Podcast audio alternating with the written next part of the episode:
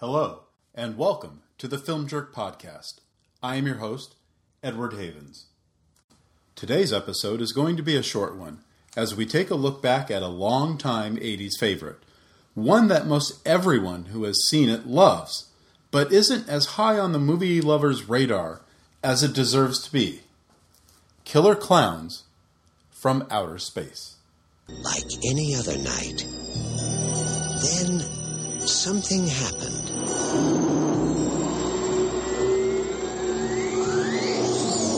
You see that? Something different. It's no shooting star. Why here? Why now?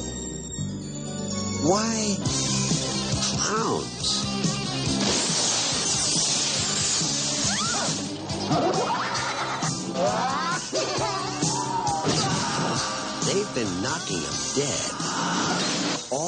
Over the universe. What are you gonna do?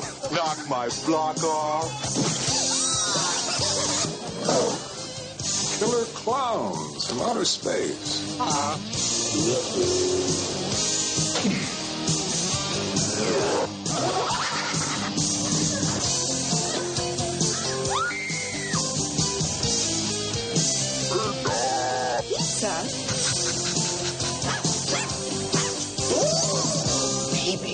just cruising through the galaxy and stopped here for a bite to eat. You don't need a police pal, you need a psychiatrist.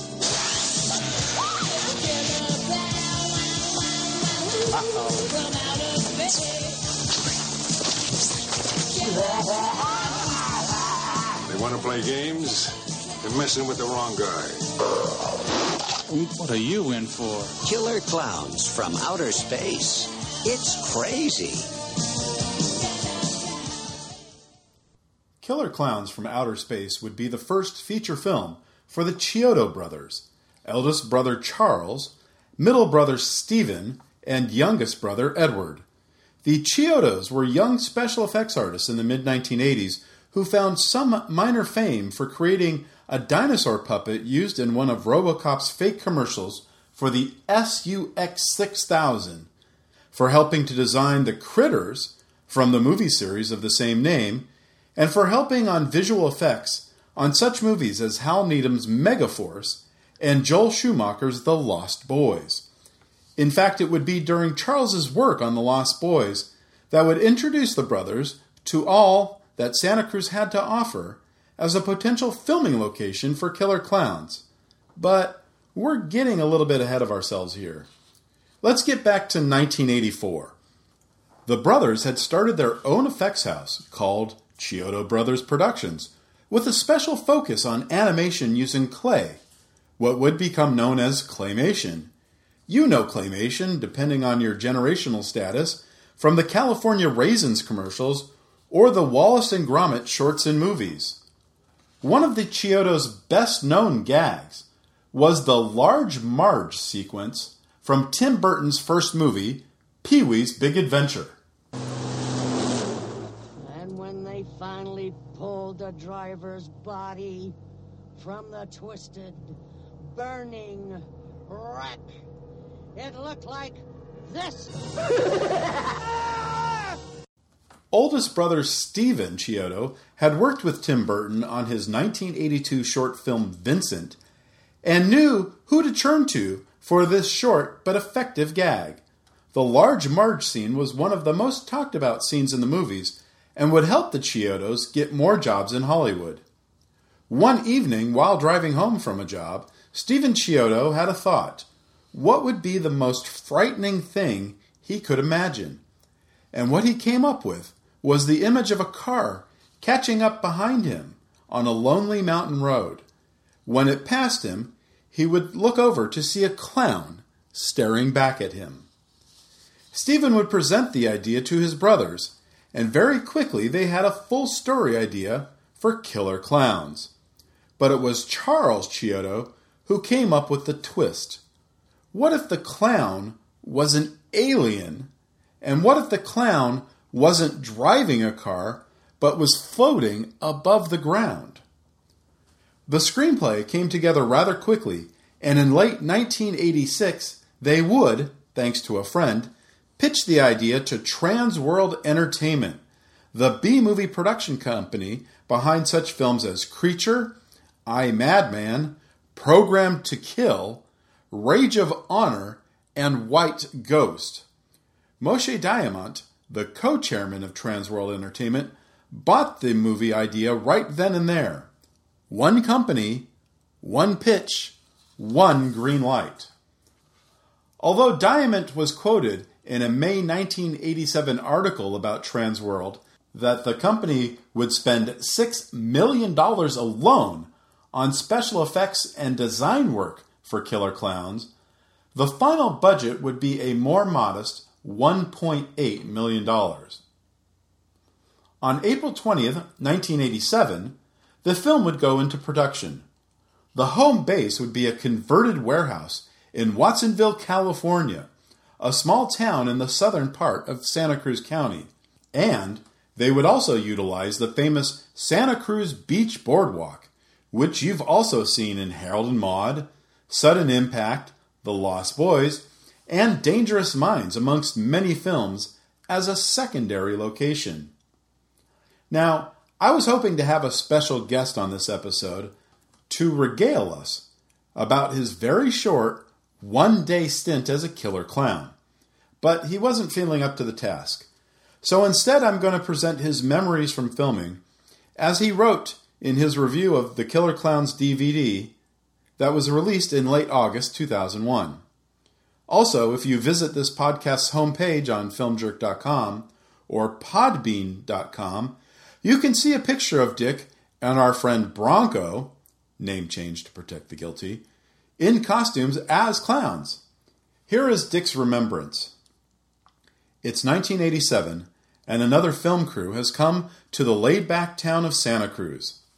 Word on the street is that the project is called Killer Klowns from Outer Space. For a B movie buff like myself, this is tantalizing information. Certainly, the film is destined to be a science fiction slash schlock horror masterpiece. I had luck weaseling other jobs out of the local casting company in the past. Would it be possible to grovel my way onto this set as well? I not only wanted to be a clown, I needed to be a clown. My ship came in when a couple of clowns took ill.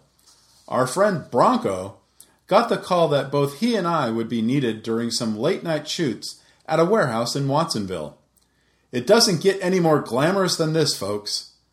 We arrive on site and are introduced to what would soon be our nemesis, but at the time seemed like a couple of harmless clown costumes. We get right down to the art of movie making, waiting around for our shot to be set up. It seems boredom is universal to an extra's life, even when the movie is a horror comedy, which allows for more hijinks than most. Practically comatose from all the fun we are having and the bad craft services, we are relieved when we are finally asked to suit up. This is when the fun really begins. The costumes were rather large and clumsy, and the clown head masks surely exceeded the maximum amount of weight to be supported by the human neck. My mask was particularly high tech, with remote control eyes for maximum clown realism. My high tech eyes caused a strange buzzing vibration that ran through the mask, making me fear I would become the recipient of involuntary shock therapy. No offense to the FX crew, of course. The thick layer of foam padding created the outward appearance of clown, makes for an extremely warm experience for the human cocooned within, and who knew running in clown shoes required such skill? As we rehearsed our running scene over and over again, breathing became more and more difficult, but we trooped on, determined to be the best clowns we could be. We started shooting around 10 p.m. and did take after take for five hours. Repeatedly, we waddled through our scene, never quite sure what we were doing due to bad visibility and the confusion that is inevitable as heat exhaustion sets in. Unable to hear the director, we fumbled around, trying to imagine what the method would be for a killer clown in our position. As the fifth hour approached, we were sure that we must be completely fucking things up, and are sure the producer hates us for causing the production to go into overtime. Either we finally nailed our marks, or the director simply gave up and called it a wrap for us. In payment for our sweat and tears, we got pictures of ourselves in costume and the satisfaction of a job well done. In retrospect, I suppose I should have charged my subsequent chiropractic visits to the production. Now, if you've seen the movie, the scene they are in is rather quick. At the 1 hour, 12 minute, and 45 second mark, when Mike and Deputy Dave are in the clown lair and escape from two of the clowns by ducking into an elevator. The clowns react by banging on the elevator, even though there is a call button right there to the left. That's Dick and Bronco. I also have a very small personal connection to the movie. While the film was shooting in Santa Cruz and Watsonville, the production rented one of the theaters I worked at, the Aptos Twin, to run their dailies, the raw and unedited footage of scenes shot the previous day. And because I was a wannabe filmmaker, I volunteered to project those dailies for the Chiodo brothers and the production team, always before the theater opened in the early afternoon. And we're not talking in some little screening room on a studio lot, but a 500 seat auditorium that would normally screen the likes of Time Bandits, Tron, and Top Gun. But we were a commercial movie theater. We didn't have the kinds of projectors to do things like run film back and forth and back again. So if the Chiodos wanted to watch a particular scene again, I couldn't just roll it back a few seconds and run it again we had to run through the entire 10 minute reel. Then I had to rethread the projector and run it over again. But for a couple weeks, I got to be the first person not directly involved in the production to see the wacky madness that was going to be Killer Klowns from Outer Space. The film would shoot for several weeks in and around Santa Cruz and Watsonville before adding some pickup shots at the Chiodo Brothers studio in Los Angeles during post production. The score started recording on Halloween Day, and the film would be completed before the end of the year. As it would happen, my girlfriend at the time and I were planning a trip to Los Angeles to celebrate New Year's with her mom, who had just moved south after divorcing my girlfriend's dad. And somehow, Dick and another friend, who we'll call Beach because everyone just calls him Beach, and that is his real name, ended up joining us. We went to see a bunch of movies that weren't playing in Santa Cruz yet, like Good Morning Vietnam, Ironweed, and Moonstruck, but somehow Dick talked us all into heading into Hollywood to go to the Transworld building on Sunset Boulevard, which is now the West Coast headquarters for CNN, because he wanted to know when the film was coming out.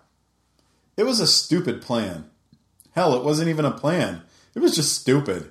But back then, a person or group of people could just enter a building, go right to the bank of elevators, right up to the floor you wanted, and walk into the offices of an independent distributor, which is exactly what we did. But the receptionist was not impressed with one of the killer clowns standing in front of her, demanding to see Moshe Diamant to know when his movie was coming out in theaters. We'd soon have our answer, though. Transworld Entertainment scheduled the release of the film for June 3rd, 1988. Now, the internet will tell you the film opened one week earlier on May 27th, but I, I cannot find a single display ad or review from any newspaper on that date. I can find a full page display ad and a short but positive review of the movie in the June 3rd Los Angeles Times. Now, how well did the film do? We may never know. It appears Transworld never reported grosses for the film, which played in 13 theaters in and around Los Angeles and another five in San Diego, and then did very little, if anything, to support the film after that first burst of a release. In fact, I cannot find a single other play date in the rest of the country during 1988 except for the one that I know about personally at the Nickelodeon Theater in Santa Cruz on Friday, August 12th, since that's where Dick, Bronco, Beach, and I saw it, at the end of the damn craziest movie day I had ever had to that point. As we had driven from Santa Cruz to San Francisco at 5 in the morning to make sure we were able to see the first show of Martin Scorsese's Last Temptation of Christ at the North Point Theater, which had also opened that day. That's 80 miles each way to see a movie and experience the absolutely mind fucking bonkers scene that surrounded the release of the film. But that's another story for another day. Killer Clowns would get released on VHS through Media Home Entertainment in early 1989, and my friends and I would watch it regularly, even if only to watch Dick and Bronco's single five second scene. It would also play on cable regularly throughout the late 80s and early 90s. MGM UA would release it on DVD as part of their excellent Midnight Movies collection in August 2001, and it would be released twice on Blu ray first by MGM UA in 2012, and then a better special edition disc from Arrow Films in 2018. For me, what I love about the movie is that it's a lot of fun and just the right amount of horror without going overboard. John Vernon, whom most of us know as Dean Wormer from Animal House, had already perfected his smarmy asshole character by 1987, and his Sheriff Mooney is for me the best part of the film. The main leads, Grant Cramer, Suzanne Snyder, and John Allen Nelson, are effective but not particularly interesting, which really isn't a problem here because the stars of the movie are the damn clowns. Their costumes, the practical onset effects, the creepy heads, I love it all. I am never bored watching it, and I can still laugh at the same gags I've laughed at dozens of times before. And even if you're afraid of clowns, this movie should not scare you too much. In the hands of many other filmmakers of the day, this would have been covered in buckets of blood and pus and splattered brains, trying to one up movies like A Nightmare on Elm Street 4, The Dream Master, and Friday the 13th Part 7, The New Blood. One which would open a few weeks before Killer Klowns, and the other a few weeks after. And maybe that's why the film enjoys a cult favorite status, but isn't held to the same esteem as The Blob, or The Evil Dead, or Puppet Master, or Reanimator. In the 80s, horror often meant blood and violence and slaughter and carnage and gore and more gore and even more gore and more gore still. And damn it, what the hell is a movie with a title like Killer Klowns from Outer Space doing with a PG 13 rating anyway? That's a hard R bordering on X title for sure. And damn it, it's got clowns drinking blood from people cocooned in giant cotton candy coffins, and one person is being used like a puppet because he's been hollowed out by one of the clowns. Why the hell is this film PG 13?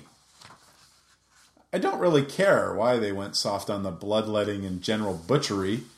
It's a better film the way it is now, and one that, if you've never seen before, or haven't seen in a while, you should be watching on Netflix in a couple of minutes when you're done with this podcast, which is done right now. Thank you for listening. We'll talk again soon. The Film Jerk podcast has been written, narrated, and edited by Edward Havens. As we are an independent podcast without sponsors or a network of websites to help promote the show, we rely on word of mouth to get the word out about the show. So please help get the word out. Please. Post about the Film Jerk podcast on your socials. Please rate and review the show on your favorite podcast source. Good ratings and reviews help get the podcast higher rankings, which help the show get seen by more potential listeners. And as always, I look forward to your comments about the show. You can leave me a note on this podcast page at filmjerk.com, or you can leave me a message on my Twitter feeds at Edward A. Havens or at Filmjerk. The Film Jerk podcast has been a production of Idiosyncratic Entertainment. Thank you again. Good night.